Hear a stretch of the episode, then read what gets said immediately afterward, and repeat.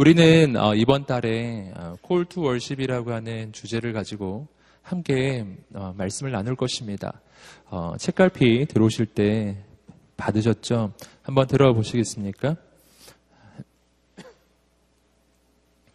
한번 그곳에 적혀져 있는 글을 우리가 함께 좀 읽어보기를 원합니다. 읽어보겠습니다. 시작. 우리의 창조와 구원에는 목적이 있습니다. 그것은 하나님을 예배하는 것입니다. 우리가 하나님을 예배할 때 하나님께서는 가장 큰 영광을 받으시고 우리의 존재는 가장 온전해집니다. 하나님께서는 그분을 예배하는 사람들을 통해 하나님 나라의 역사를 이루어 가십니다. 다윗 시대의 예배가 회복되고 그로 인해 하나님의 약속이 성취되었던 것처럼 오늘 이 시대의 예배의 영광은 우리의 사명입니다. 인생을 변화시키는 능력, 참된 예배, 시대를 변화시키는 능력, 거룩한 예배자. 이 영광스러운 부름 앞에 응답하십시오. 그리고 이제 열방을 향해 외치십시오. Come to worship. 할렐루야. 예배는 능력입니다. 예배는 내 인생을 변화시키는 능력입니다. 예배는 시대를 변화시키는 능력입니다. 그러나 예배의 중심에는 하나님이 계십니다. 예배는 수단이 아닙니다. 예배는 우리 인생의 목적입니다. 예배는 우리 인생의 중심입니다. 어, 참 신기한 일이죠. 하나님이 우리 인생의 중심에 오실 때, 그때 놀랍게도 나를 통해서 놀라운 하나님의 역사가 나타나기 시작하고 그 놀라운 역사가 나타날 때 나는 깨닫게 될 것입니다. 이것이 바로 내가 원했던 일이구나. 아버지의 뜻이 이루어지는 것이 바로 내 뜻이 이루어지는 길이고 하나님께서 주시는 그 비전이 이루어지는 것이 바로 내 비전이 이루어지는 것입니다. 이것은 서로 다른 것이 아니에요.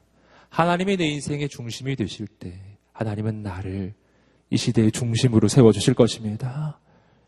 내가 하나님을 높여드리는 것은 내 인생을 비천하게 만드는 것이 아닙니다.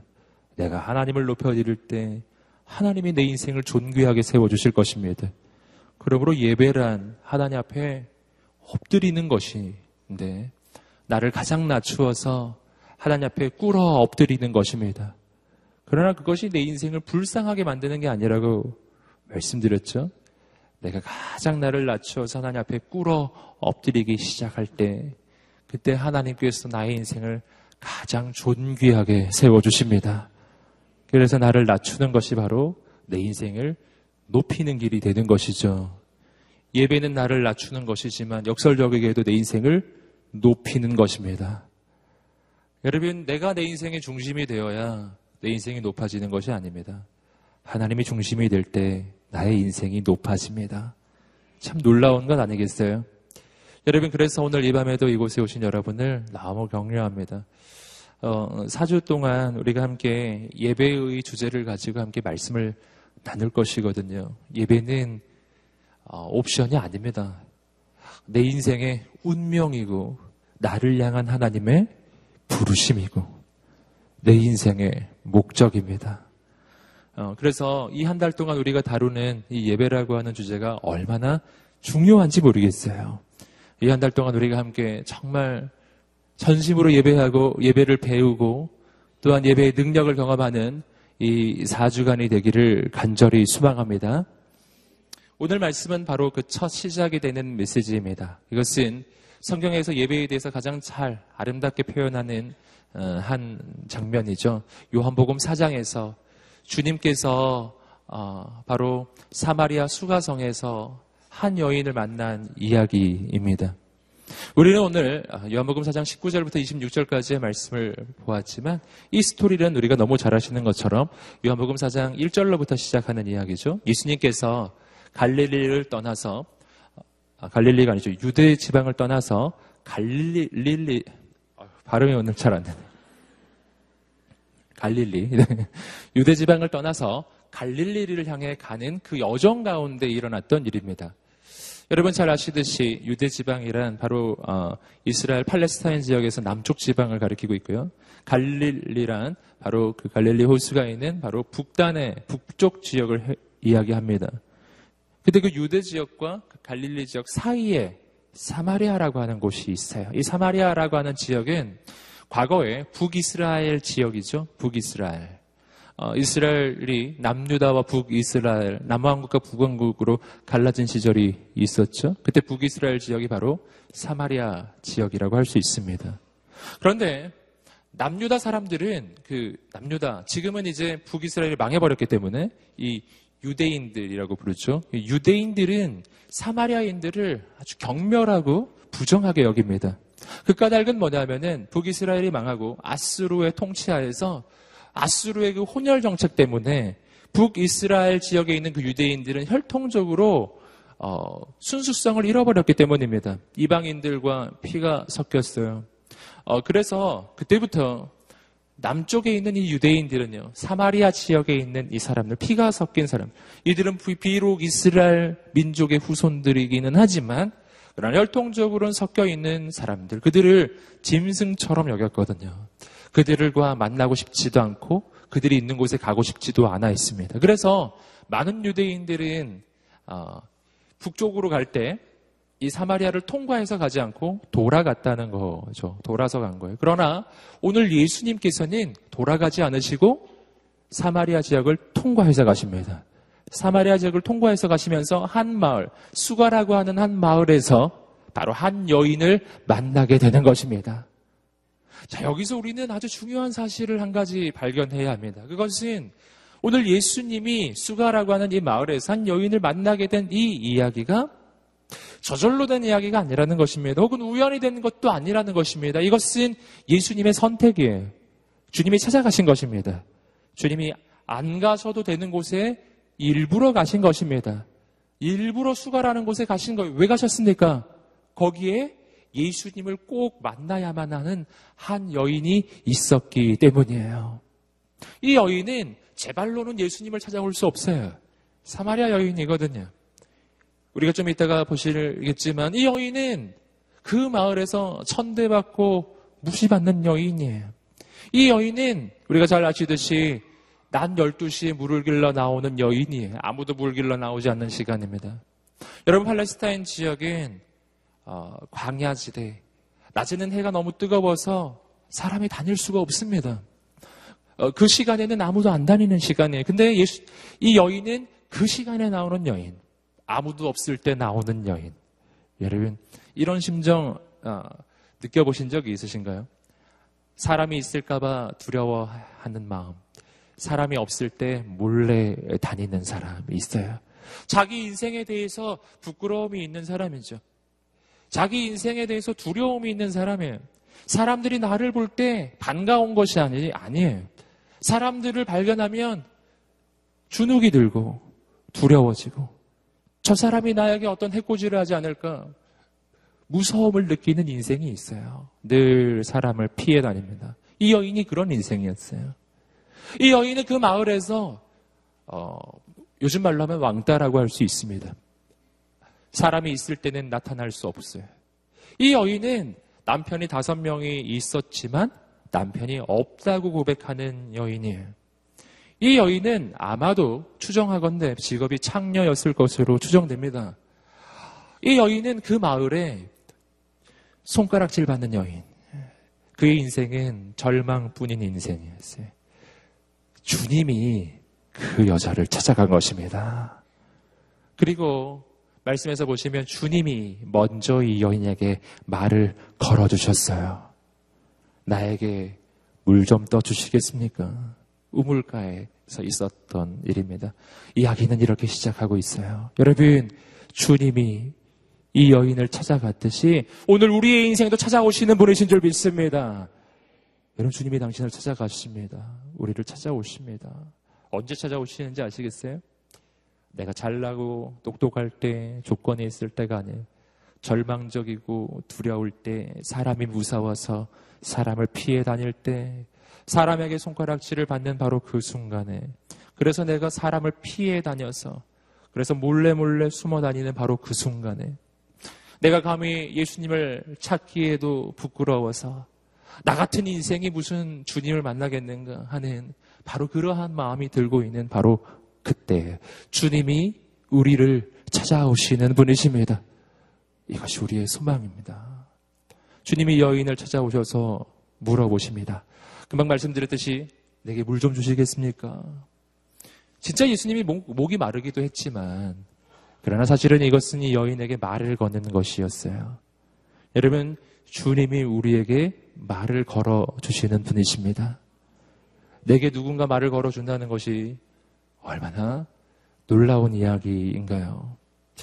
어, 이 여인에게 예수님께서 말을 걸어 주셨을 때, 그때 이 여인은 깜짝 놀랍니다.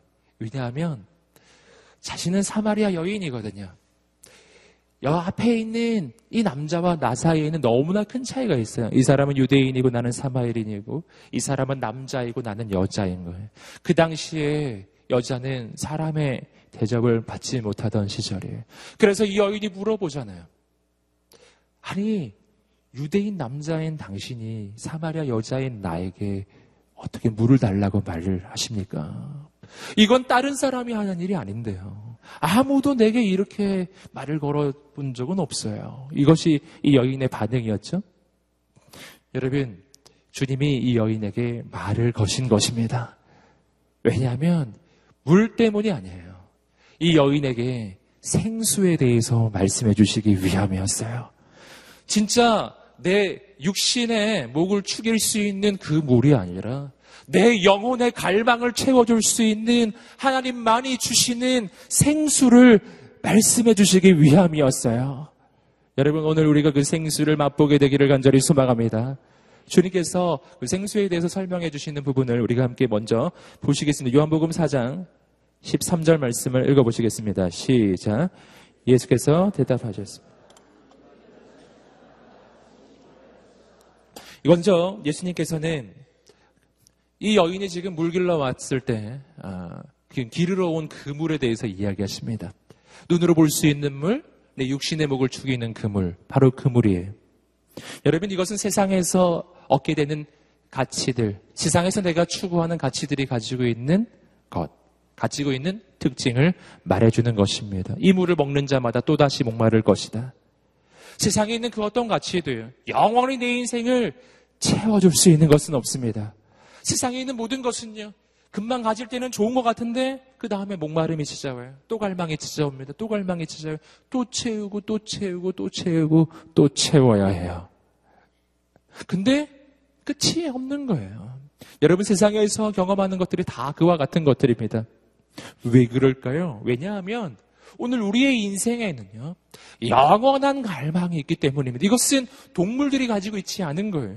오직 인간만이 가지고 있는 갈망이 있습니다. 그것은 영원을 향한 갈망이에요. 성경은 이것을 이렇게 표현해 줍니다. 전도서 3장 11절 말씀입니다. 전도서 3장 11절 말씀이 우리 인생에 가지고 있는 매우 중요한 본질을 보여줍니다. 읽어보시겠습니다. 시작. 하나님은 모든 것을 그분의 때에 아름답게 만드시고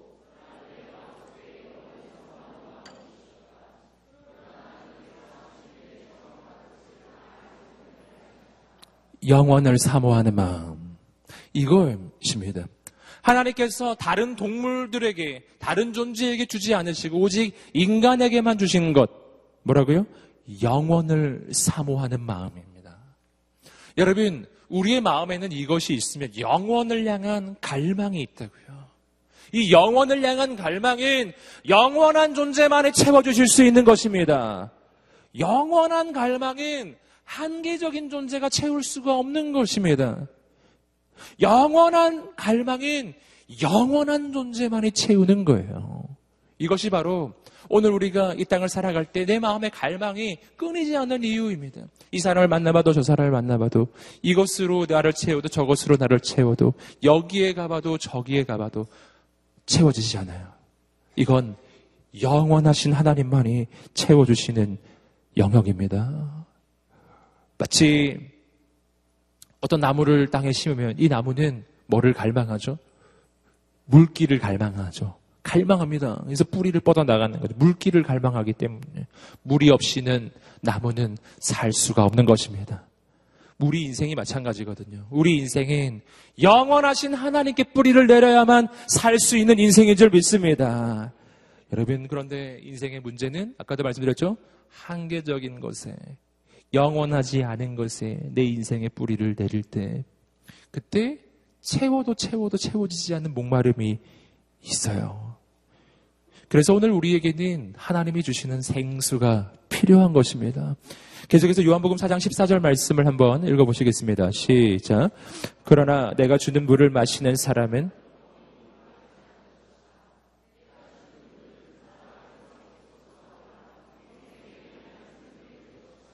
아멘. 이 우물물이 아니라 세상이 주는 가치가 아니라 내 인생을 영원히 채워줄 생수 예수님이 주실 바로 그 생수입니다. 그 물에 대해서 어, 오늘 예수님께서 설명을 좀 해주시고 계신데 이렇게 말하고 있죠. 내가 주는 물은 그 사람 안에서 계속 솟아오를 것이다. 이 물은 어디서 솟아오른다고요? 그 사람 안에서.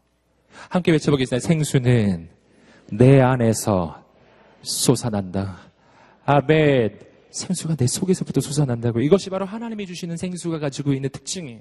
하나님이 뭐 딴 데서부터 무슨 어, 관을 내 안에 이렇게 넣어 주셔서 물을 넣어 주시는 게 아니에요. 하나님께서 내게 생수를 주실 때, 예수님께서 내게 생수를 주실 때는요, 그 생수는 내 속에서 솟아날 것입니다. 이 생수는 어떤 생수일까요? 이 생수에 대해서 성경에 말해주는 또 한 가지 부분 보시겠습니다. 요한복음 7장 37절부터 39절까지 말씀을 읽어보시겠습니다. 시작. 명절 끝날 곧 큰 날에 예수께서 서서 외쳐 이르시되 누구든지 목마르거든 내게로 와서 마시라. 나를 믿는 자는 성경의 이름과 같이 그 배에서 생수의 강이 흘러나오리라 하시니 이는 그를 믿는 자들이 받을 성령을 가리켜 말씀하신 것이라. 아멘. 나를 믿는 자는 성경의 이름과 같이 그 배에서 생수의 강이 흘러나리라. 아멘. 이 말씀이 바로 요한복음 4장 14절에서 이야기하는 바로 이 생수, 내 속에서부터 솟아오르는 생수입니다. 여러분, 이 생수에 대해서 성경이 설명을 해줍니다. 요한복음 7장 39절을 보시면 아까 읽었던 것처럼 이는 그를 믿는 자들이 받을 성령을 가리켜 말씀하시는 것이라. 아멘. 예수님을 믿을 때 내 속에서 생수가 솟아나요. 근데 그 생수는 뭐라고요? 성령님이세요. 여러분 성령님이란 누구십니까? 성령 하나님이세요. 내가 예수 그리스도를 믿을 때 성령 하나님이 내 안에 임하시고요. 그 성령 하나님으로부터 생수가 솟아나는 것입니다. 아멘. 그래서 내 속에서 생수가 솟아나는 거예요. 내 속이 바뀌는 것이 아니라 내 속에 성령님이 임하신다는 뜻이에요. 예수님을 믿을 때 성령님이 내 안에 임하시고 그 성령 하나님으로부터 생수가 솟아나서 흘러가기 시작해요. 여러분, 성령에 대해서 우리가 늘 기억해야 할 것이 하나가 있습니다. 그것은 뭐냐면 금방 제가 표현해 드린 대로 이거에 함께 따라해 보시겠습니다. 성령님은 성령 하나님이시다. 아멘. 삼위일체로 하나님이 되시는 성령 하나님이에요. 성부 하나님, 성자 하나님, 성령 하나님. 여러분 성부 하나님 할렐루야 아버지 하나님 여러분 아들 예수님이 누구시라고요? 성자 하나님. 아멘. 굉장히 중요한 신앙의 고백입니다. 예수님은 하나님이세요. 근데 또 한 가지 중요한 신앙의 고백. 성령님도 하나님이세요. 이걸 항상 잊지 마십시오. 성령은 넘버 3가 아니에요 성령은 그냥 에너지에 불과하지 않아요. 성령님은 우리가 경배하, 경배하기 합당하신 살아계신 하나님이십니다. 이것이 오늘 말씀에서 매우 중요한 핵심입니다. 나를 믿는 자는 성경의 이름과 같이 그 배에서 생수의 강이 흘러나리라. 이는 그를 믿는 자들이 받을 성령을 가리켜 말씀하신 것이라. 아멘.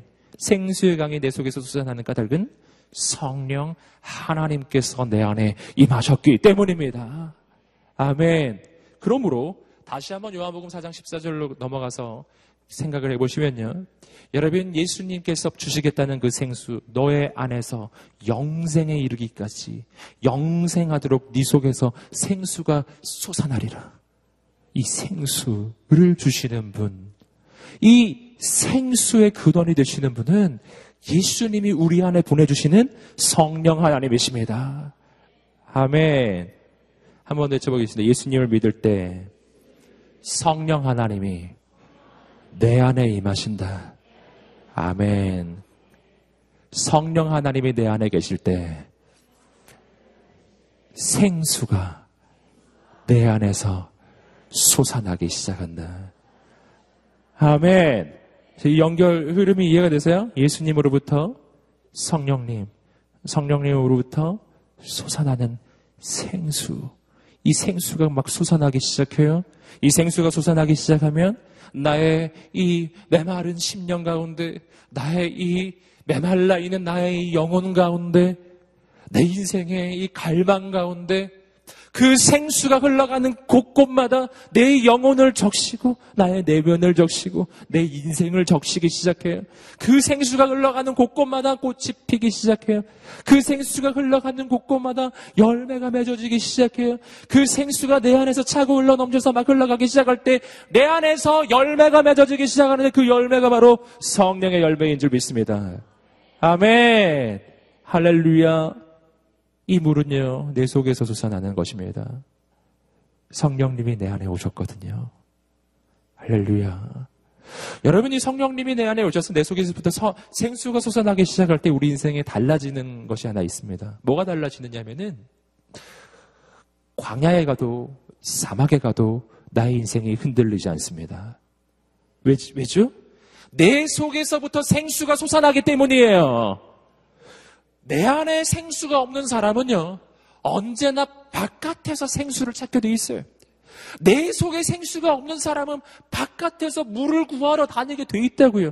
이 우물을 찾아보고 저 우물을 찾아보고 여기에 땅을 파보고 저기 땅 파보고 이런 일을 하게 돼 있어요. 이 사람 만나보고 저 사람 만나보고 이거 해보고 저거 해보고 이 일도 해보고 저 일도 해보고 이 시험도 쳐보고 저 시험도 쳐보고 이 나라도 가보고 저 나라도 가보고 여기도 와보고 저기도 가보고 절에도 가보고 교회도 가보고 예? 이렇게 돼 있어요. 내 속에 생수가 흘러나오지 않는 인생은 밖에서 찾게 돼 있다고요. 술도 마셔보고 담배도 피보고 안 되면 마약도 한번 해보고 뭐 하는 데까지 갈 때까지 가보는 거예요. 그런 인생이 되는 겁니다. 근데 여러분 경험을 해보셔서 아시죠?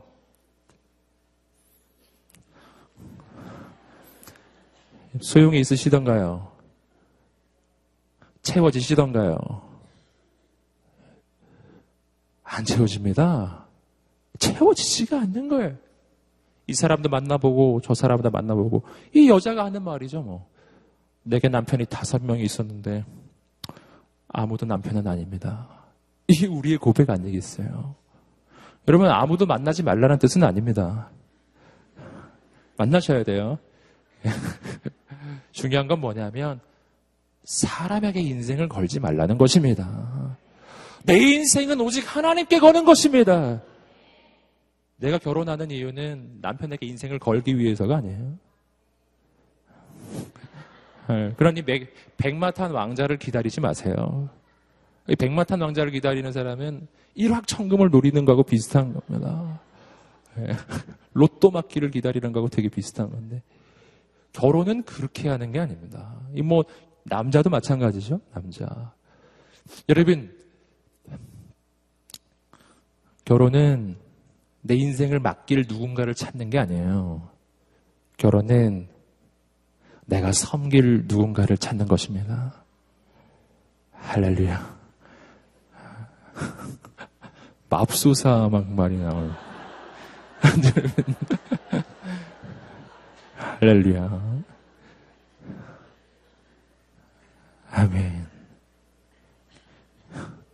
결혼은 나의 부족함을 채워줄 누군가를 찾는 것이 아니에요. 결혼은 부족한 누군가를 채워주기 위해서 하는 것입니다. 아멘이 점점 작아지시죠? 할렐루야. 여러분, 오늘 결혼 이야기를 하는 건 아닙니다. 중요한 건 뭐냐면 사람은 내 인생을 걸 존재가 아니에요. 그 누구도 그 누구도 내 인생을 걸 존재는 아니에요. 그러니 만약 당신이 누군가에게 인생을 걸고 있다면 잘못된 거예요. 지금 뭔가 잘못하고 있는 것입니다. 우상숭배예요, 그건. 여러분, 오늘 이 여인에게 하나님, 우리 주님께서는 영원히 목마르지 않는 생수에 대해서 이야기해 주고 계십니다. 그것은 성령 하나님이세요.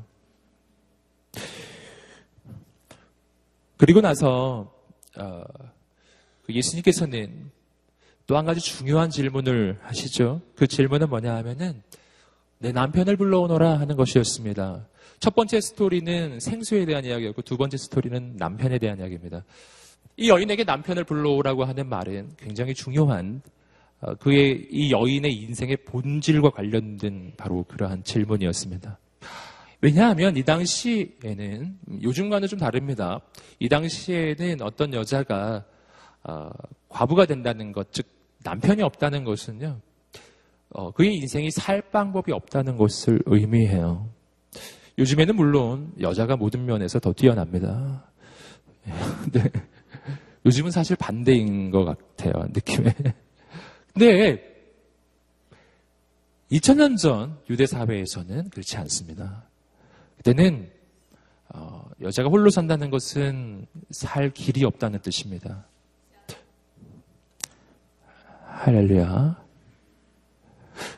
내가 살 길이 없는 거예요. 그러므로 내 남편을 불러오너라 하는 이 말은 무슨 의미냐면은 너는 누구를 의지하느냐 이런 뜻이에요. 금방 말씀드렸던 것 같아요. 너는 너의 인생을 누구에게 맡기고 있느냐 이러한 것입니다. 이 질문에 대해서 이 여인의 대답과 예수님의 말씀이죠. 함께 요한복음 4장 16절부터 18절까지 말씀을 읽어보시겠습니다. 시작. 예수께서 여인에게 말씀하셨습니다.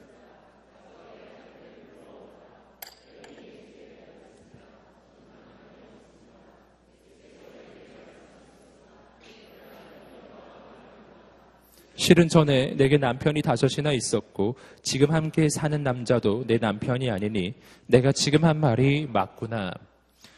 예수님은 이 여인의 인생의 문제 본질을 정확하게 알고 계십니다. 남편을 불러오너라. 아, 전 남편이 없습니다. 그래, 너의 말이 맞구나. 넌 남편이 다섯 명이 있었고 지금도 한 남자와 살고 있지만 아무도 너의 남편은 아니다. 이 무슨 말이에요? 그의 인생을 보여주는 것입니다. 이 여인의 인생을 보여주는 것입니다. 이 여인의 인생이 어떤 인생이었습니까?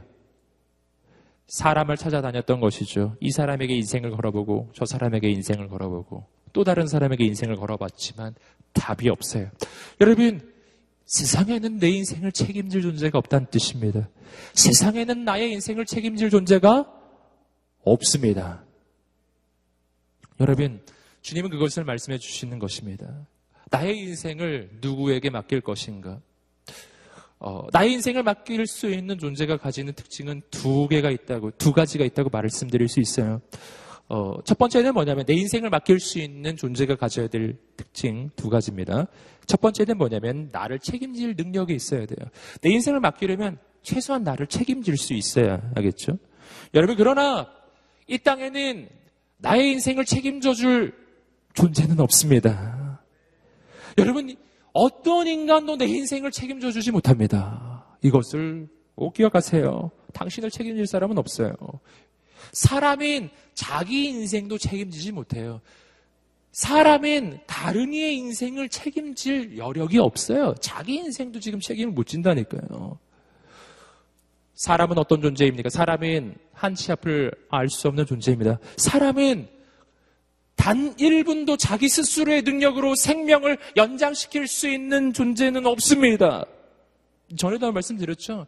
내 생명의 이 길이는요, 내가 조절할 수 없어요. 이거는 불가능합니다. 여러분, 누가 내일을 장담합니까?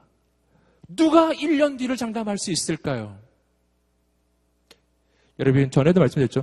내 신체의 모든 기관 가운데서 딴 건 다 내 맘대로 움직이는데 내 생명과 직결되는 것은 다 내 맘대로 못 움직입니다.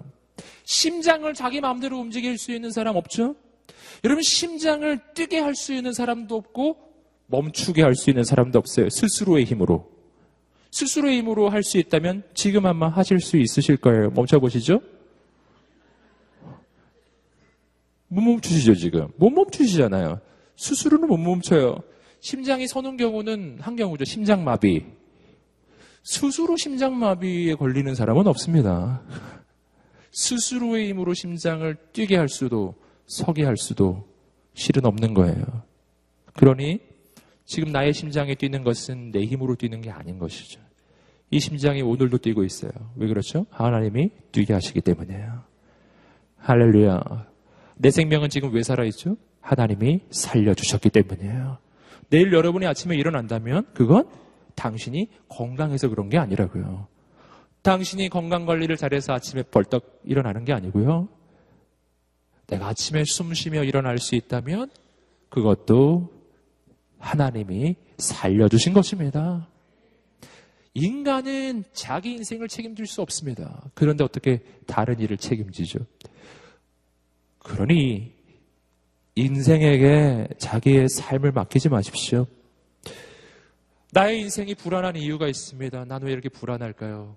내가 의지할 존재가 아닌 존재에게 인생을 걸고 있기 때문이에요. 사람이 없어서가 아니에요. 나는 왜 이렇게 의지할 사람이 없을까? 그건 문제의 본질이 아닙니다. 나에게만 의지할 사람이 없는 건 아닙니다. 이 세상에는 아무도 의지할 사람은 없습니다. 그런 인생은 존재하지 않아요. 다만 그런 사람이 있을 거라고 믿고 있을 뿐이죠. 허황된 생각입니다. 내 인생엔 아무도 책임질 수 없어요. 여러분, 누가 내 인생을 책임질 수 있을까요? 온 우주를 지으신 창조주 하나님, 역사의 주관자이신 하나님, 내 심장을 뛰게 하시는 바로 그분, 내게 생명을 주신 바로 그분, 나의 과거와 현재와 미래 모든 것을 한눈에 보시는 바로 그분, 시간 속에 계신 분이 아니라 시간 위에 계시는 영원하신 하나님만이 내 인생을 책임지실 수 있으신 분이신 줄 믿습니다. 그분만이 당신을 책임질 수 있다고요. 그분만이 나의 내일을 하시는 분이세요. 그분만이 내 영혼을 저 천국까지 인도하시는 분이십니다. 그분만이 홍해를 가르시고 여리고성을 무너뜨리시는 분이세요. 그분만이 눈에 보이지 않지만 눈에 보이는 이 모든 것을 창조하신 분이시며 그분만이 온 우주의 질서의 주관자이신 분이십니다. 바로 그분이 지구를 자전하게 하시는 분이세요. 여러분, 참 어리석은 인생, 어떤 인생입니까? 하나님이 없다 말하는 사람도, 하나님이 없다고 주장하는 그 사람도요, 땅 위에 발을 딛고 서 있고요. 그리고 따뜻한 햇볕을 받고 있고, 그도 하늘에서 내리는 비를 맞고, 그도 땅에서 식물이 자라 나오는 열매를 먹으면서 살고 있어요. 근데 그 모든 것이 자신이 한 것인가요? 누가 지구를 자전하게 할까요? 이렇게 질서 있게 24시간에 한 번씩 누가 지구를 공전하게 할까요? 1년에 한 번씩 정확하게 누가 누가 이렇게 하는 것입니까? 이걸 저절로 되는 거라고 여기지 마십시오. 이게 저절로 되는 거였으면은 지구 같은 별이 온 우주에 너무너무 많았어야죠. 근데 과학자들이 아무리 찾고 찾고 찾고 찾고 아무리 찾아도 없어요. 아마 저게 지구 비슷할 거야. 추측은 하지만 실은 없습니다. 여러분 격려하고 축복합니다. 여러분 오늘 우리 인생을 책임지실 분 하나님이십니다. 그분을 놔두고 왜 딴 데 가시나요? 하나님께 인생을 드리시기를 주님으로 축복합니다. 나를 내 인생에 내 인생에 진정으로 내 인생을 맡길 수 있는 분은요. 첫 번째 내 인생을 책임질 수 있으셔야 되고 두 번째 조건이 하나 있어요. 그것은 뭐냐면 나를 사랑해야 돼요. 능력이 전지전능해요. 근데 나를 사랑하지 않는 존재가 있다면 어떻게 해야 될까요? 빨리 도망쳐야 합니다. 얼른 도망쳐야 돼. 그 눈엔 보이면 안 됩니다. 그리고 그러니 능력만 있다고 해서 되는 일은 아닙니다. 나를, 내 인생을 맡기려면 능력이 있으면서 동시에 나를 사랑해야 돼요. 나를 사랑하는 분만이 내 인생을 걸 수 있어요. 누가 나를 사랑할까요? 진정 나를 사랑할 존재가 세상에 있을까요? 여러분 세상에서의 사랑은 우리가 경험해 보셔서 아시지만 조건적입니다. 조건이 있으면 사랑하고 조건이 없으면 떠나갑니다. 이 사랑이 영원하지가 않습니다. 이것이 사랑 속에 있지만 내 인생이 언제나 불안한 이유지 않습니까? 내가 지금 연애를 하고 있지만 불안하잖아요. 할렐루야. 인간이 가지고 있는 연약함입니다. 여러분, 내게는요, 조건 없이 나를 사랑해 줄 그 누군가가 필요해요. 성경은 말해줍니다. 나를 조건 없이 사랑하시는 분. 내가 아직 죄인 되었을 때, 그때부터 나를 사랑하시는 분. 내가 어머니의 태에 조성될 때부터 나를 사랑하시는 분. 내가 어머니의 뱃속에 있을 때, 생겨난 지 1주가 됐을 때, 2주가 됐을 때, 아직 얼굴의 형체도 내 몸의 형체도 제대로 갖추어지지 않았을 바로 그때부터 나를 사랑하시는 분. 나에게 아름다운 미모가 있기 때문에 나를 사랑하시는 분이 아닌 분. 내게 어떤 재력이 있기 때문에 나를 사랑하시는 것이 아닌 분이. 나를 사랑하시기로 결정하신 분이. 내게 외모가 사라져도 건강이 사라져도 내게 가지고 있는 이 모든 것을 내가 잃어버린다 할지라도 그 사랑이 바뀌지 아니하시는 분이. 내가 연약할수록 도리어 나를 더 많이 사랑하시고 내가 죄인이 되었을 때에 나를 죽도록 버려둘 수 없어서 나를 살리시려고 그의 아들을 아낌없이 나를 위해서 보내주신 바로 그분만이 나를 사랑하시는 분이십니다. 예수님이 당신을 사랑하십니다. 여러분, 그분에게 인생을 맡기세요. 지금 주님이 그걸 말씀해 주시는 것이죠. 다섯 명의 남편이 있었지만 아무도 너의 남편이 아니고 지금 있는 그 사람도 너의 남편은 아니구나. 너가 진짜로 인생을 걸 수 있는 분은 내 인생의 영원한 신랑 되시는 어린 양 예수님이시다. 아멘. 오늘 주님께만 인생을 거는 우리가 되시기를 간절히 소망합니다. 이 여인은 예수님의 이야기를 들으면서 드디어 본질적인 질문을 하였습니다. 그 질문은 바로 예배에 대한 질문이었어요. 이 여인이 왜 예배 이야기를 할까요? 남편 이야기를 하다가 뜬금없이 갑자기 왜 예배 이야기를 하는 것일까요? 그 까닭은 남편 이야기가 가지고 있는 본질 때문입니다. 그것은 내 인생을 맡길 수 있는 누군가거든요. 내 인생을 진정으로 맡기고 내가 정말 의지할 수 있는 어떤 존재를 이 여인은 찾고 있었습니다. 근데 사람 가운데서는 찾지 못했어요. 그래서 이 여인은 실은 하나님을 생각하고 있었습니다. 하나님을 내가 만나야 하는데, 하나님만이 내가 의지할 분이시구나. 그런데 그 하나님을 만나는 방법이 뭐죠? 바로 예배입니다. 그래서 예배에 대한 질문하는 거예요. 내가 인생을 살아보니 하나님만이 내 인생을 맡길 뿐이십니다. 그런데 그 하나님을 만나는 방법이 바로 예배라고 하는데 내가 그 예배를 어떻게 해야 되는지를 잘 모르겠습니다. 지금 그 질문하고 있는 거예요. 이 여인은 묻습니다. 이 여인의 질문 함께 19절, 20절, 요한복음 4장 19절, 20절 말씀 읽어보겠습니다. 시작. 여인이 예수께 말했습니다.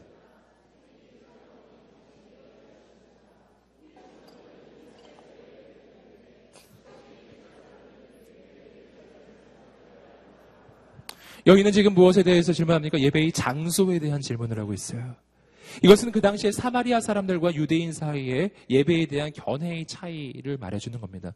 그 당시 사마리아 사람들은 그리심산이라고 하는 곳에서 예배드려야 한다고 주장을 했고, 유대인들은 당연히 예루살렘 성전이 있는 예루살렘에서 예배드려야 한다고 이야기했던 것이죠. 그러니 논란이 있었던 겁니다. 사마리아인들은 그리심산에서 예배드려야 한다고 하고, 유대인들은 예루살렘에서 예배드려야 한다고 하고 그러니 이 여인이 묻는 겁니다. 이 여인은 정말 예배를 잘 드리고 싶었거든요. 이 여인은 정말 하나님을 만나고 싶었거든요. 이 여인에게는 하나님을 향한 갈망이 있었거든요.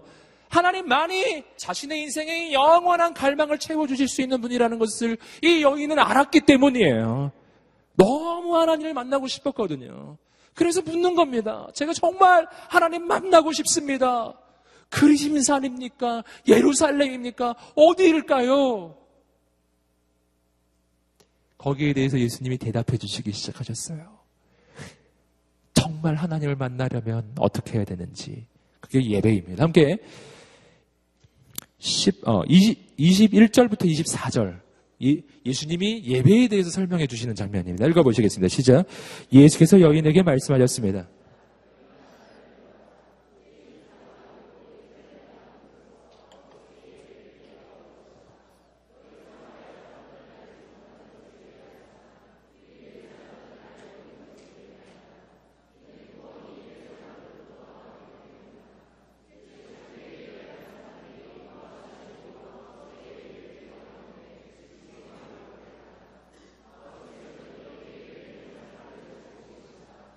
하나님은 영이시니 하나님께 예배드리는 사람은 영과 진리로 예배드려야 한다.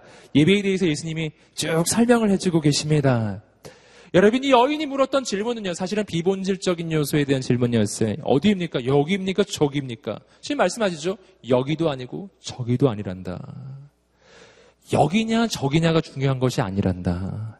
뭐가 중요하죠? 하나님께 예배하는 예배자가 중요한 거예요. 영과 진리로 예배하는 사람, 하나님은 그 사람을 찾고 계시단다. 그리심산에서 예배드리느냐, 예루살렘에서 예배드리느냐 중요하지 않다. 그리심산에서 예배드려도 영과 진리로 예배한다면 그곳에 하나님이 임하실 것이다.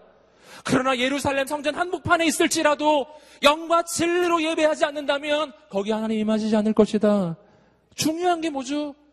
본질이 뭡니까? 이것은 내가 하나님 앞에 어떠한 예배자이냐 하는 것이 중요한 거예요. 어디냐가 중요한 게 아니에요. 우리는 얼마나 자주 비본질적인 것에 주목합니까? 여기냐, 저기냐, 온누리 교회냐, 어느 교회냐, 어느 교회냐, 어느 교회냐.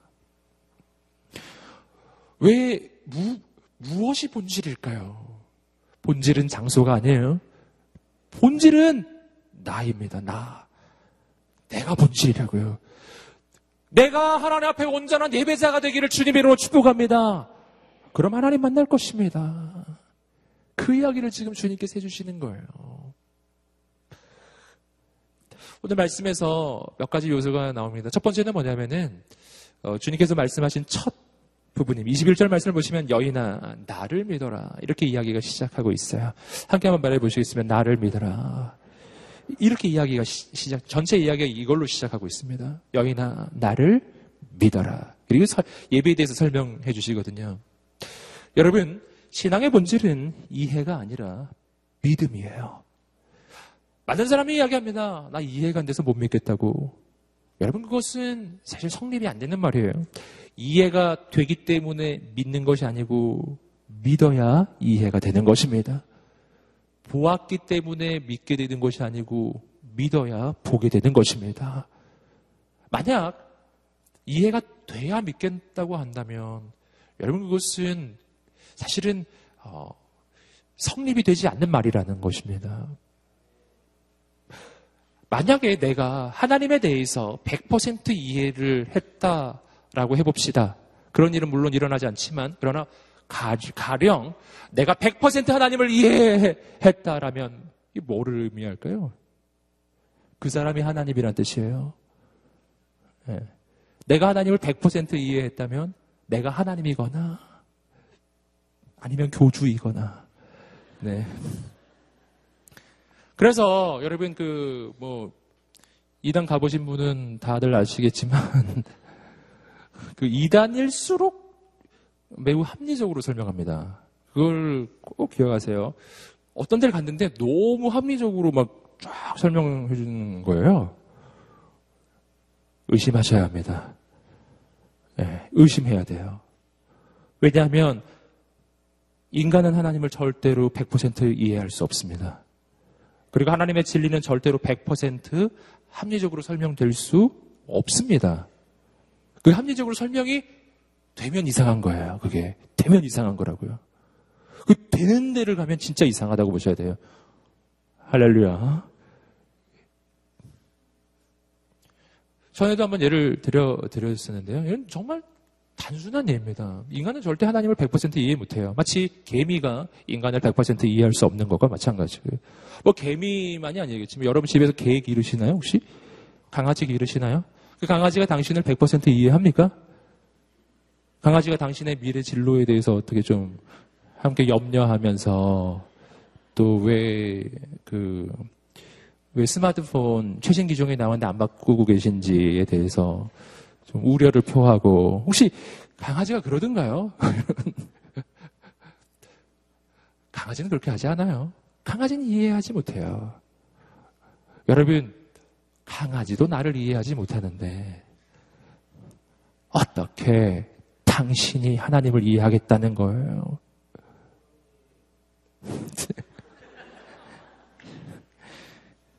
하나님이 이해가 안 되십니까? 정상이에요. 당신은 지극히 정상이에요. 할렐루야. 하나님은 내가 이해할 존재가 아니라 하나님은 내가 믿을 존재예요. 예수님 말씀하셨잖아요. 여인아, 나를 믿어라. 아멘. 믿어라. 믿으면 이해가 시작돼요. 이해 뒤에 믿음이 따라가는 게 아니라 믿음 뒤에 이해가 따라가는 것입니다. 이걸 꼭 기억하시고 우리는 사실 인생을 다 그렇게 살고 계세요, 실은. 다 그렇게 살고 계세요. 여러분 오늘 이곳에 오실 때 버스 타고 오셨죠? 그 버스 운전사 여러분 아세요? 그 버스 운전사 인생을 이해하고 계셨나요? 그 운전사가 오늘 사고를 안 낼 거라는 걸 어떻게 확신하셨나요? 모르잖아요. 그냥 믿고 타는 거 아니겠어요? 여러분 그 버스가 몇 년 된, 몇 년씩인지 혹시 다 알아보셨나요? 정보를 다 알아보셨나요? 그 버스의 그 모든 그 장치들이 고장이 안 났다는 것에 결함이 없다라는 것을 여러분이 확인하셨습니까? 확인 못 하셨잖아요. 그러나 타는 것이죠. 우리의 인생은 믿음으로 사는 것입니다. 예, 하나님을 믿든 기사분을 믿든 아무튼 믿음으로 살게 돼 있어요. 여러분 오직 하나님만 믿으시기를 주님으로 축복합니다. 그런 거예요. 신앙은 믿음에서 시작합니다. 믿으면 보게 될 것입니다. 두 번째입니다. 두 번째. 오늘 주님의 말씀 속에서 발견하는 중요한 예배 원리입니다. 함께 외쳐보겠습니다. 영과 진리로 예배하라. 아멘. 영과 진리로 예배하는 자들을 찾으신다고 되어 있죠. 예전에 개혁, 개정, 개혁 한글판에서는 이것이 신령과 진정으로라는 표현으로 되어 있었습니다. 아직 혹시 그런 그 기억 가지고 계실까봐 설명드리는데 그것은 사실 오해를 불러일으키는 번역이었어요. 그래서 신령, 진정, 그러니까 진정, 아유, 진정으로. 그래서 막, 에, 뭐 그런, 그런 느낌이 아니에요. 어, 영과 진리가 올바른 번역입니다. 영과 진리. 영, truth, 아, 죄송합니다. spirit, spirit and truth예요. 근데 영과 진리로 할 때 이건 어떤 수단적인 의미처럼 보이죠. 그렇지만 여러분 영어 번역만 보셔도 이 부분이 그런 뜻이 아니라는 걸 알 수 있습니다. 영어 번역을 보시면 in이라고 하는 전치사가 돼 있어요. in truth and in spirit이에요. in spirit and in truth예요. 인이라고 하는 전치사입니다. 이것은 헬라어에서도 동일해요. 헬라어에서 번역된 거니까요. 헬라어의 인하고 똑같은 전치사가 n이라고 하는 전치사거든요.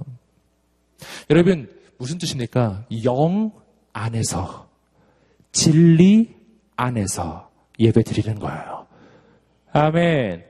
그래서 우리의 예배는 이 두 가지 요소로 이루어집니다. 첫 번째 영 안에서 드리는 예배입니다. 영 안에서. 이 영은 바로 성령 하나님을 가리키는 것입니다. 성령 하나님 안에서 우리가 예배를 드리는 거예요. 그, 이건 무슨 뜻일까요? 여러분 성령님은 눈에 보이지 않지만 바로 이곳에 와 계신 하나님이신 줄 믿습니다. 그분 눈에 보이, 보이지 않으세요. 그러나 여기에 와 계십니다.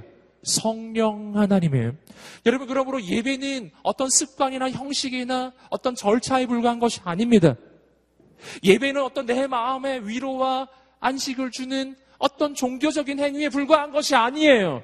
그런 종교적인 행위는 딴 데 가도 있습니다. 딴 데 가도 있다니까요. 여러분, 다른 종교와 기독교를 결정적으로 구별시켜 주는 것이 뭘까요? 그것은 이 예배 가운데 성령 하나님이 임해 계시느냐예요. 절차가 아닙니다. 어떤 절차가 있느냐, 어떤 학기를 쓰냐, 중요한 게 아니라니까요. 거기에 성령 하나님이 임하셨느냐가 중요한 것입니다. 다음에 영 안에서 우리가 예배 드리는 것입니다.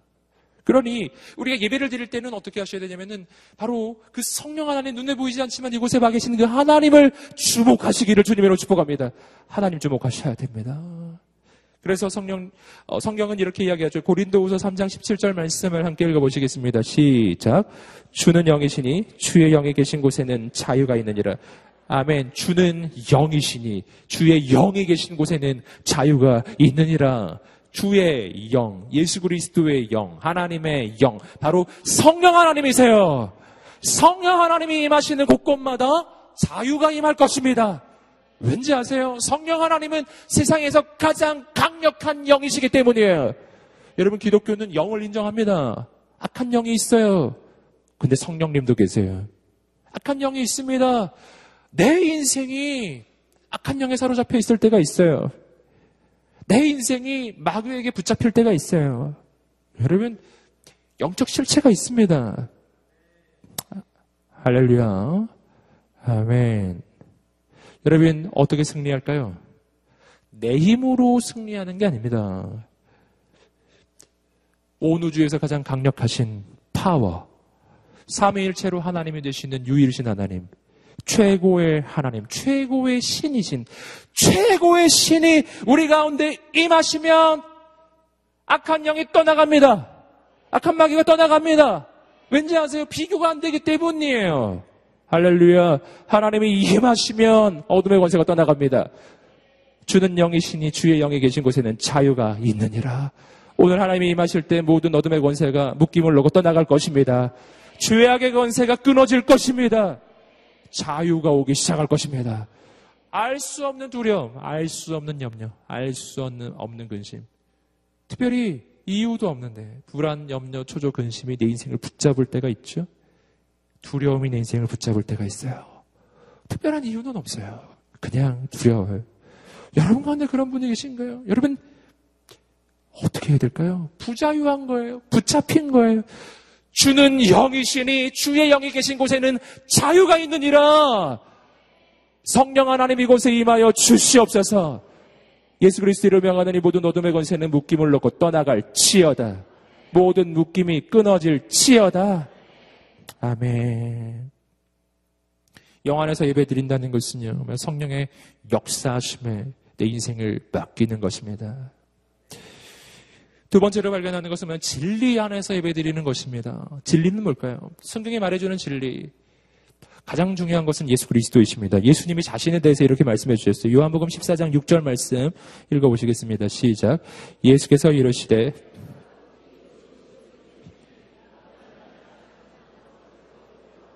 아멘. 내가 곧 길이요 진리요 생명이니 나로 말미암지 않고는 아버지께로 올 자가 없느니라.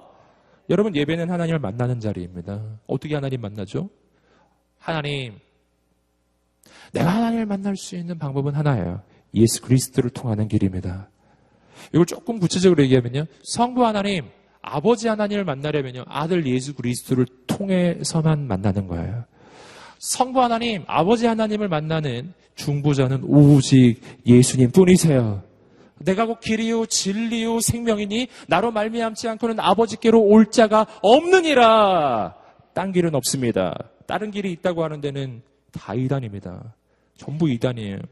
이 구절을 꼭 기억하세요. 예수님 밖에는 길이 없고 예수님 밖에는 진리가 없는 것입니다.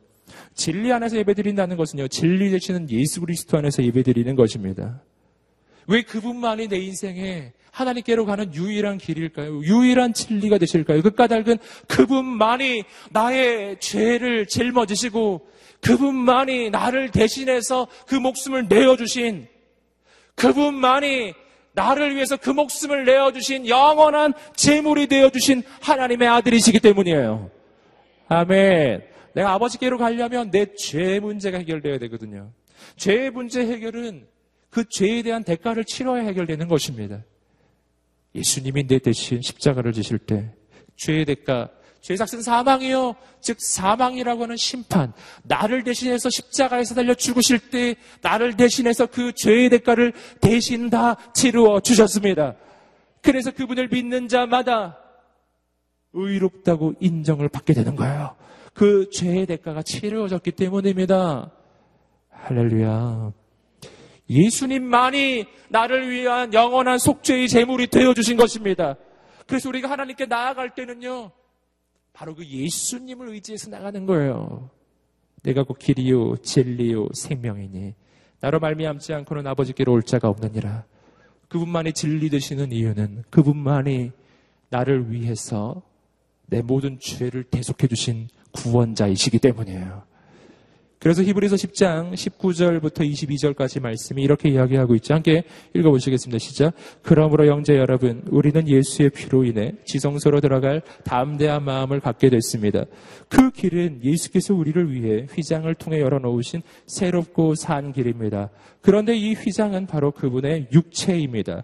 또한 우리에게는 하나님의 집을 다스리는 위대한 제사장이 계십니다.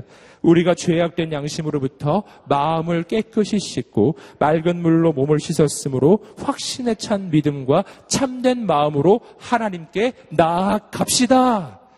우리가 지성소로 들어갈 수 있는 담대한 그 담력을 얻을 수 있었던 이유는 나의 행위에 있지 않아요. 나의 삶에 있지 않아요. 나의 조건에 있지 않아요. 나를 위해서 십자가에 달려 죽으신 예수님께 있는 것입니다. 예수님만이 하나님께로 갈 수 있는 진리 되시는 분이십니다. 하나님의 영 안에서, 하나님의 진리 안에서, 이것은 성령 하나님 안에서, 두 번째, 진리 되시는 예수 그리스도 안에서, 우리가 하나님 아버지께 나아갈 때, 그 예배는 아버지께서 받으시는 예배가 되는 것입니다. 할렐루야. 여러분 영과 진리로 드려지는 예배, 오늘 이 예배가 되기를 간절히 소망합니다. 세 번째로 이 말씀에서 발견하는 것은 뭐냐면 하나님은 참된 예배자를 찾으신다는 거예요. 하나님은 찾으신다고 돼 있어요. 오늘 말씀에서 보시면 이제 참되게 예배하는 사람들이 영과 진리로 아버지께 예배 드릴 때가 오는데 지금이 바로 그때다. 아버지께서는 이렇게 예배 드리는 사람을 찾고 계신다. 이게 뭐를 의미할까요? 하나님은 예배자를 찾으신다는 것입니다. 이것은 인간이 하나님을 갈망하듯 하나님도 인간 만나기를 원하신다는 뜻이에요.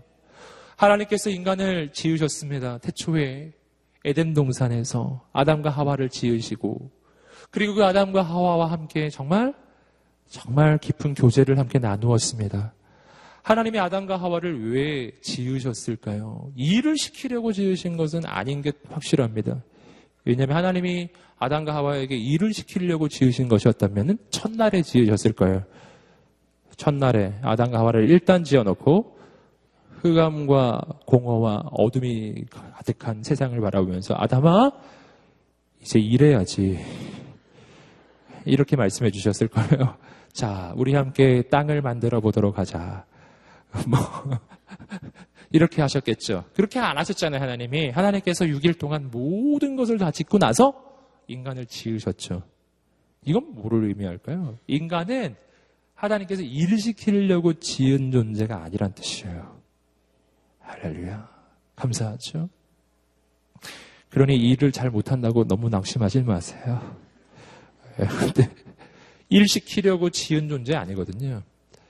하나님이 인간을 왜 지으셨을까요? 하나님이 사실 딴 거 다 해놓고 마지막에 지으셨거든요. 이거는 어, 정말 여러 가지로 우리가 묵상해 볼 수 있을 것 같습니다. 하지만 그 중에 아주 대표적인 것이 있다면 교제를 위해서 지으셨다라고 얘기할 수 있을 것 같아요. 하나님은 우리와 뭐를 하기를 원하실까요? 교제, 코이노네야. 우리가 함께 하기를 원하시는 거죠. 교제하고. 그래서 하나님은 인간을 영적 존재로 지으셨잖아요. 예, 애완견으로 짓지 않으셨다고요. 애완견으로. 예. 혹시 뭐 여러분 애완견하고 영적 교제를 나누시나요? 혹시 기도 제목 나누고 아, 같이 찬양도 하고 안 그러시죠, 여러분? 애완견은 달라요. 사람하고는 다른 겁니다. 하나님은 우리를 그렇게 짓지 않으셨다고요. 하나님은 우리와 영적인 교제를 나눌 수 있도록 우리를 하나님의 모양과 형상을 따라 우리를 존귀하게 지으셨습니다. 아멘. 우리와 함께 교제하기 원하시는데 그 교제가 깨어졌어요. 아담과 하와가 하나님의 말씀에 불순종했을 때, 스스로 높아졌을 때, 그 교제 관계가 깨어졌어요. 그리고 하나님은 인간이 하나님을 만날 수 있는 방법을 말씀해 주셨는데 그것이 바로 예배입니다. 인간이 하나님을 만나는 방법, 예배. 태초에 하나님께서 에덴 동산에서 아담과 하와와 누렸던 그러한 교제를 원하시는 거예요.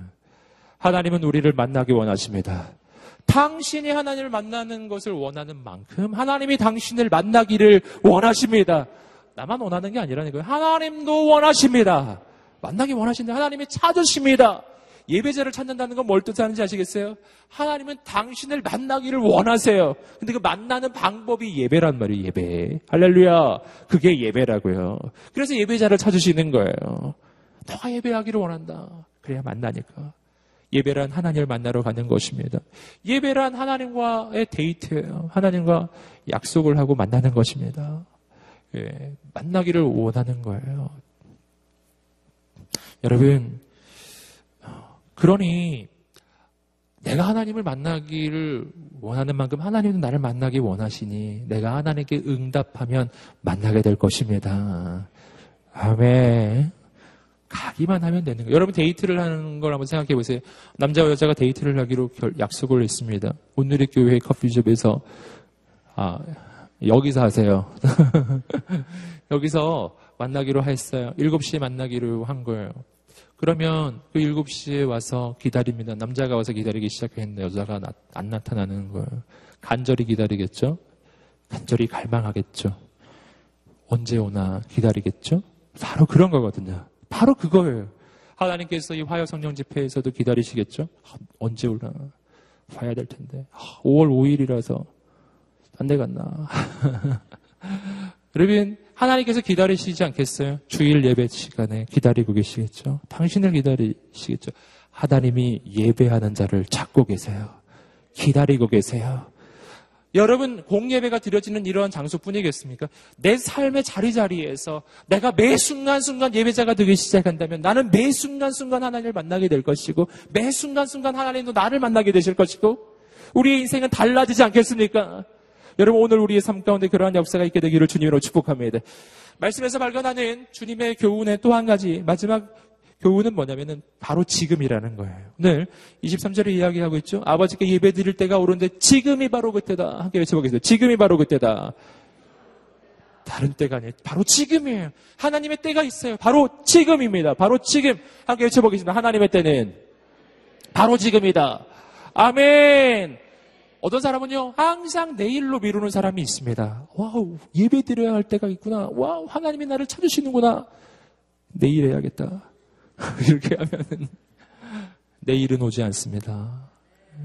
할렐루야. 여러분, 내일은요, 영원히 오지 않는 날이라는 걸 꼭 기억하세요. 왜냐하면, 오늘 보기에는 내일이 내일이죠? 내일 아침이 돼보세요. 내일이 오늘로 바뀌어 있을 거예요. 할렐루야. 그러면 또 내일을 이렇게 생각하는 거죠. 내일 해야겠다. 이렇게. 항상 내일. 내일이 되면 다시 오늘이잖아요. 또 내일. 또 내일이 됐더니 또 오늘이 됐어요. 어, 내일. 내일. 내일. 내일. 그러다가 어느 날 인생의 마지막 날이 올 것입니다. 내일은, 내일은 천국에서 그때 좀 후회하실 거예요. 할렐루야. 네. 바로 지금. 바로 지금에. 다이어트도 마찬가지 아니겠어요? 아, 다이어트 해야지. 내일부터. 오늘은 마지막으로 열심히 먹자. 먹고. 네. 뭐 그러한 인생. 그러면 안 된다는 겁니다. 하나님의 시간은 바로 지금이에요. 기도하기 원하세요? 바로 지금이에요. 예배하기 원하십시, 왜 원하십니까? 바로 지금이에요. 다른 시간은 없습니다. 마지막으로 요한복음 4장 25절과 26절을 읽어보시겠습니다. 시작. 여, 예수, 저도 그리스도라고 하는 메시아가 오실 것을 압니다.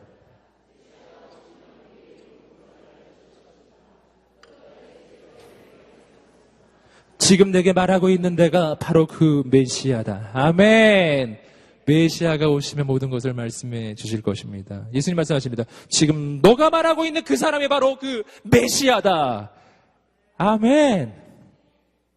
굉장히 중요한 메시지입니다. 예수님이 구원자이십니다. 아멘. 이것이 바로 오늘 예수님과 이 여자 사이의 대화의 결론이에요. 예수가 그리스도예요.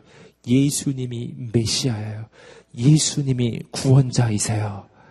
아멘. 바로 그분을 만나는 과정입니다. 완전한 구원의 성취자 예수 그리스도. 아버지 하나님께로 가는 유일한 길 예수 그리스도.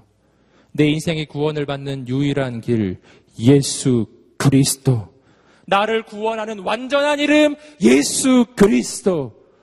내 인생의 모든 것을 구원하시는 유일하신 분 예수 그리스도.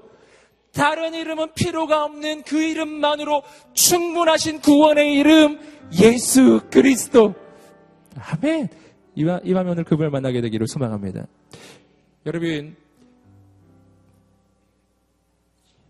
예수님을 완전하지 않다고 이야기하는 데는 이단이에요. 예수님 말고 어떤 다른 존재를 또 다른 한 존재를 구원자라고 말하는 데는 이단입니다. 이단이에요. 성경이 분명히 이야기해주고 있어요. 다른 이로서는 구원을 얻을 만한 이름을 우리에게 주신 일이 없음이니라. 내가 곧 길이요 진리요 생명이니 나로 말미암지 않고는 아버지께로 올 자가 없느니라. 오직 한 분 예수 그리스도예요. 오직 하나입니다. 그분으로 충분해요. 예수님이 충분하지 않다고 이야기하는 데는 이단이에요. 모든 이단이 가지고 있는 공통된 특징입니다. 예수님의 구원이 100%가 아니라고 이야기해요. 50%라고 얘기해요. 그래서 나머지 50%를 위해서 우리 교주가 필요하다고 이야기하죠. 예. 예수님의 십자가가 100%가 아니라고 얘기해요. 그걸 한 반 정도라고 얘기해요. 그리고 뭐가 더 있어야 된다고 얘기한다고요. 우리 교주의 말을 깨달아야 된다고. 우리 교주의 말을 들어야 된다고 이야기해요. 이단입니다. 이단이에요. 이걸 꼭 기억하세요. 그래서 통일교가 이단이에요. 예수님의 구원을 완전하다고 말하지 않거든요. 여호와의 증인이 이단입니다. 왜냐하면 예수님을 그냥 사람으로만 보기 때문이에요. 여러분, 신천지가 이단입니다. 왠지 아세요? 예수님만으로 충분하지 않고 이만희 씨의 말씀을 들어야 한다고 말하거든요. 이단이에요. JMS가 이단이에요. 마찬가지예요. 예수 그리스도의 구원을 100%라고 이야기하지 않기 때문입니다. 예수님의 구원은 완전합니다. 예수님이 유일한 구원자이십니다. 이것이 오늘 말씀의 결론이에요. 예수만이 우리가 예배드릴 유일하신 분이십니다. 예수만이 하나님께로 가는 유일한 길이십니다. 오늘 우리가 그분만을 붙잡고 하나님께로 나아갑니다. 예수님 말씀해 주셨어요. 바로 지금이 예배 드릴 때이다. 바로 지금이 하나님을 만날 때이다. 바로 이 밤이 하나님을 만나는 밤이 될 것입니다. 우리가 함께 기도하면서 저 앞에 나아갈 때 아버지 하나님 오늘 우리가 이 예배를 드리며 나아갈 때 영과 진리로 예배 드리게 하여 주시옵소서. 아버지 하나님 이 밤에 영으로 예배 드리는 예배 성령님 이 곳에 임하여 주시옵소서. 진리로 하는 예배 나를 위해 십자가에 달려 죽으신 유일하신 구원의 길 예수님만 의지하는 예배 오늘 이 밤에 그렇게 예배를 드릴 때 살아계신 하나님 나를 만나 주시고 살아계신 하나님 내 인생에 새 일을 이루어 주시며 살아계신 하나님 영광을 받아 주시옵소서 이렇게 오늘 하나님 만나기 원하시는 사람들 영과 진리로 예배하기 원하는 모든 하나님의 사람들이 함께 자리에서 일어나서 예배하시고 앞으로도 나와서 예배하시고 무릎 꿇고 도 기도하시고 전심으로 하나님 앞에 부르짖으며 주 앞에 두 손을 들고 주여 세 번을 주시며 기도하겠습니다. 주여 주여 주여 거룩하신 하나님 아버지 역사해 주시옵소서 하나님 아버지. 그리스도. 예수를 주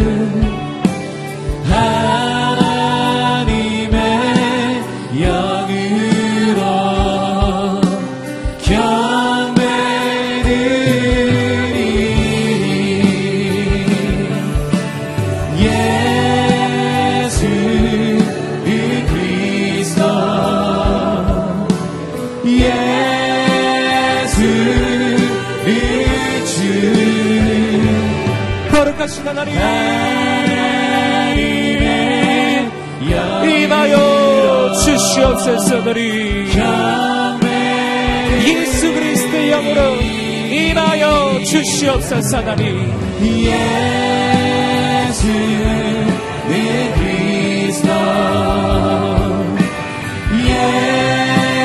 예수님만이 우리 인생의 유일한 구원자이십니다. 예수만이 내 인생의 구원의 길이십니다. 하나님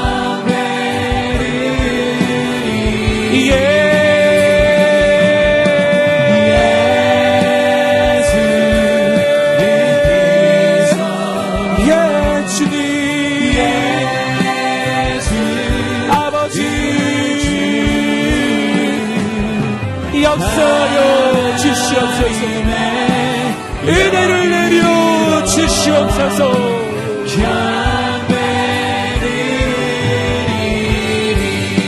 신실하신 하나님.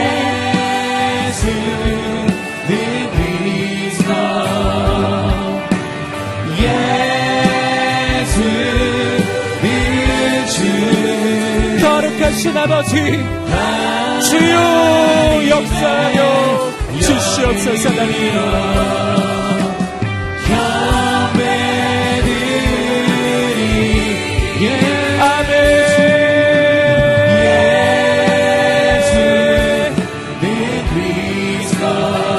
신실하신 하나님.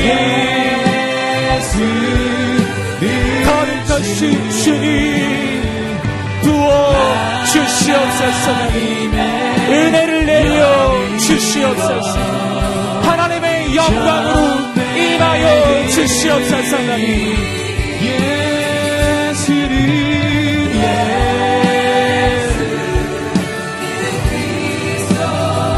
주님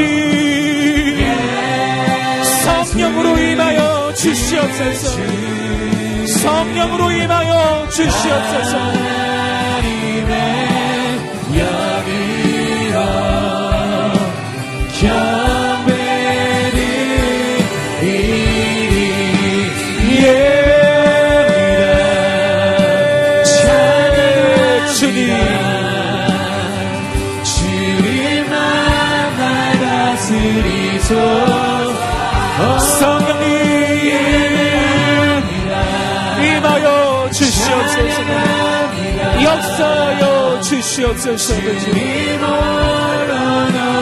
받은 예.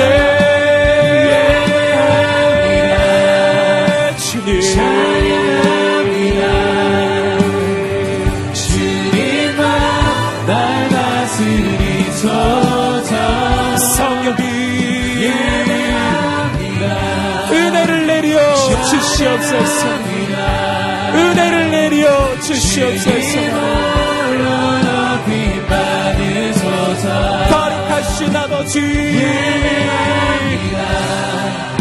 행하여 주시옵소서. 주님만 날 다스리소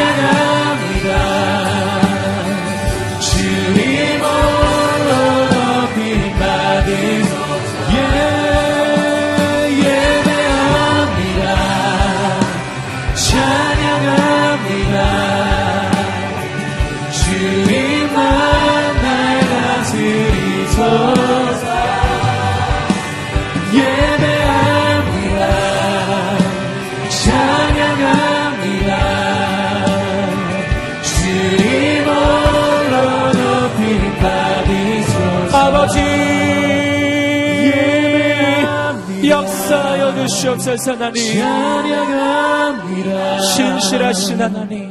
주님만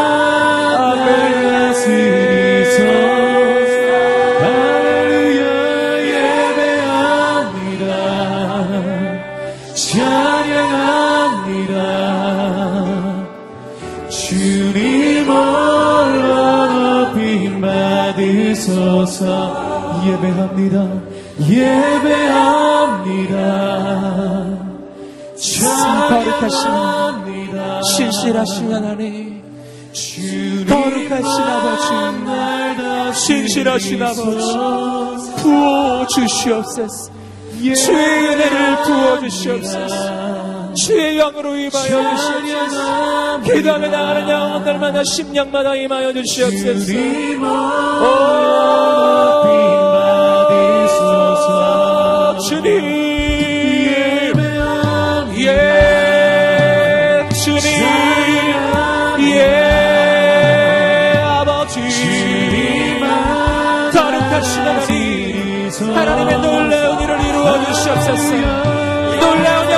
역사하심으로 오시옵소서. 부으소서. 행하여 주시옵소서. 역사하여 주시옵소서. 부어 주시옵소서. 아멘. 하늘의 영으로 하나님 임하여 주시옵소서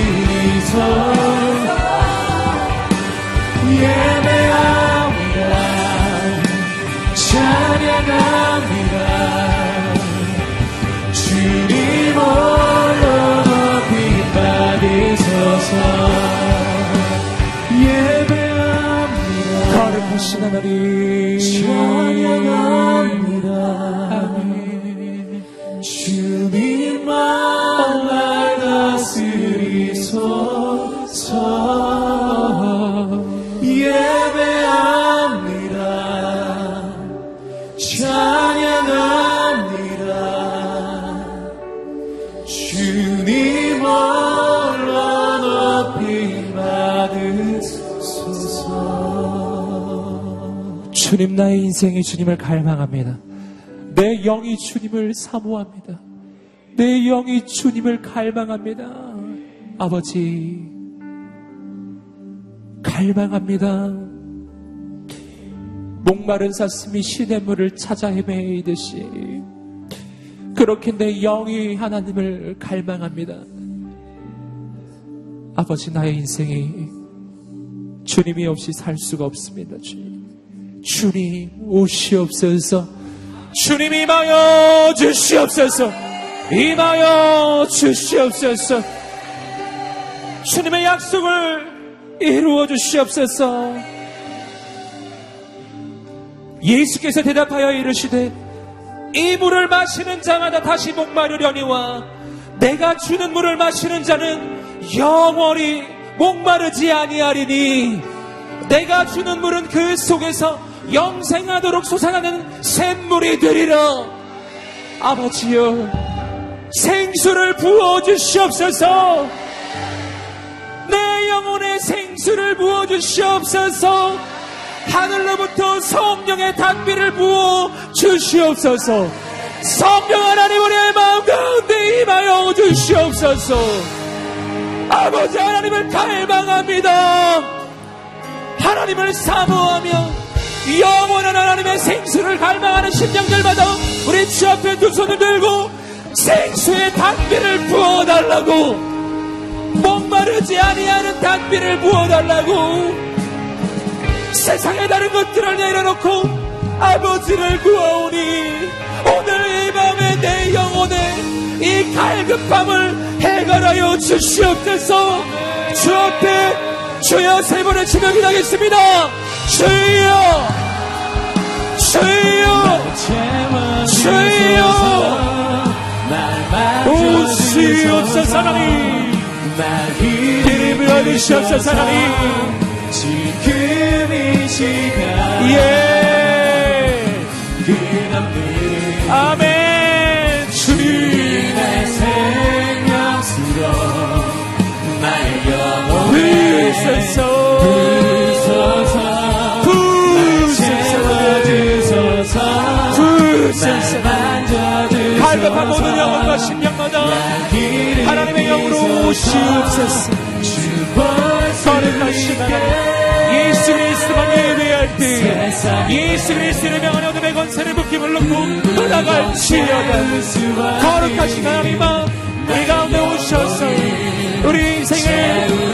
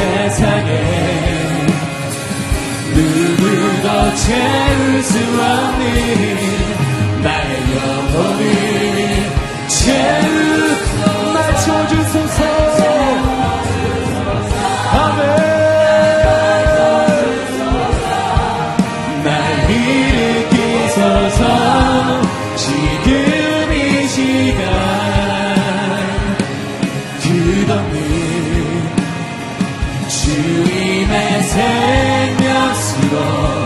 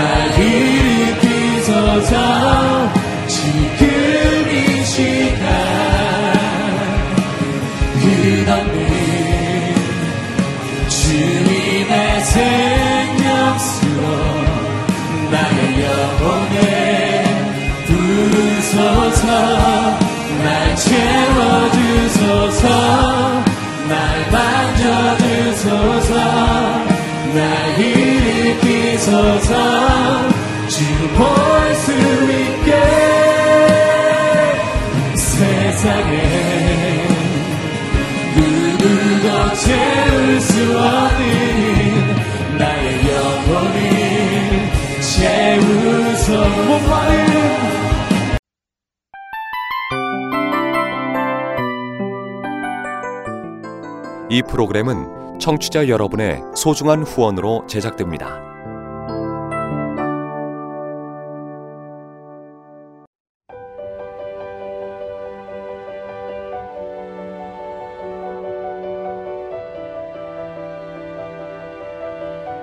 세상에는 수많은 교회들이 있지만 더 깊이 있는 말씀 강해를 찾기 위해 크기로만 교회를 선정하지 않습니다. 보다 좋은 영적 콘텐츠를 더 많이 나누기 위해 방송비를 받지 않습니다. 1년 365일 복음만 전하고 싶어서 우리는 광고를 하지 않습니다.